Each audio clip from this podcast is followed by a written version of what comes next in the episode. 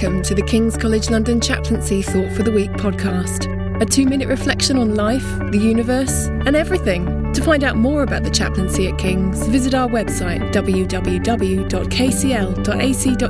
forward slash chaplaincy or find us on Facebook. Now here's Natalie Frangos, PA to the Office of the Dean and Sustainability Champion. This past week, Tens of thousands of representatives from nearly 200 countries met in Paris to discuss and agree a workable plan of action to deal with the issue of climate change and its impact on our natural world and resources. Negotiations are ongoing in the hope of approving a deal by the end of this year. Time is running out in more ways than one, but those in the know are confident of a good result, and it is encouraging that the issue is being considered seriously and with a sense of urgency. Lord Rabbi Jonathan Sacks, in his book To Heal a Fractured World, says, Ultimately, all things are owned by God, creator of the world. What we possess we do not own, we merely hold it in trust for God.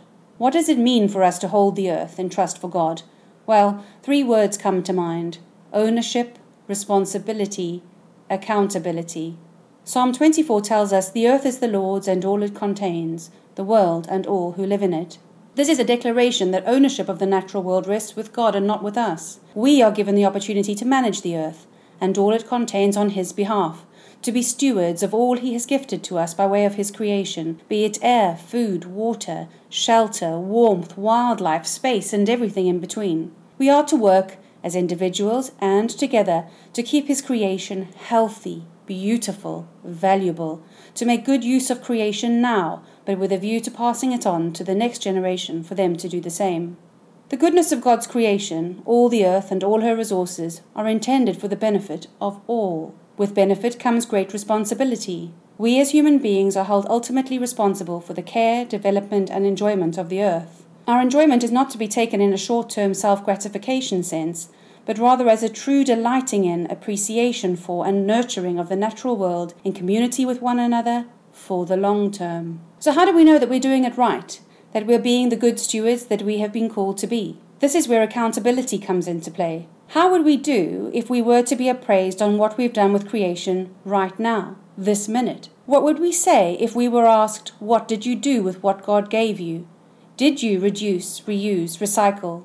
We will all be asked these questions, not just the representatives who met in Paris recently, or those who came before them, or those who will come after them, but each and every one of us.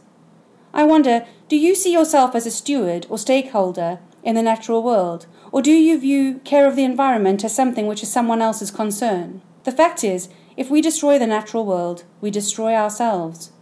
Just as resources are there to be used by all, so are they to be cared for by all. Without these resources, life as we know it changes or even ends. Make no mistake, this is a world in crisis, a world characterized by divisions and disputes that require international collaboration and action. But it is also a world that requires every one of us, every steward, every stakeholder, to undertake an individual response to address the effects of climate change. So I challenge you become more aware of the world around you, the state it's in. Read up on and listen to what those in the know have to say. I challenge you also to be a lot more committed to making little changes or big ones to ensure that you're using enough resources for need and not for greed, that you're respecting the gift of creation, caring for it, and holding it in trust for the future. I challenge you to take up your role of the good steward and to do it well. That was Thought for the Week, brought to you by the King's College London chaplaincy team. To contact the chaplaincy, email chaplaincy at kcl.ac.uk or to contact a chaplain on your campus, please see our website King's College London Chaplaincy, working with God to serve the whole college community.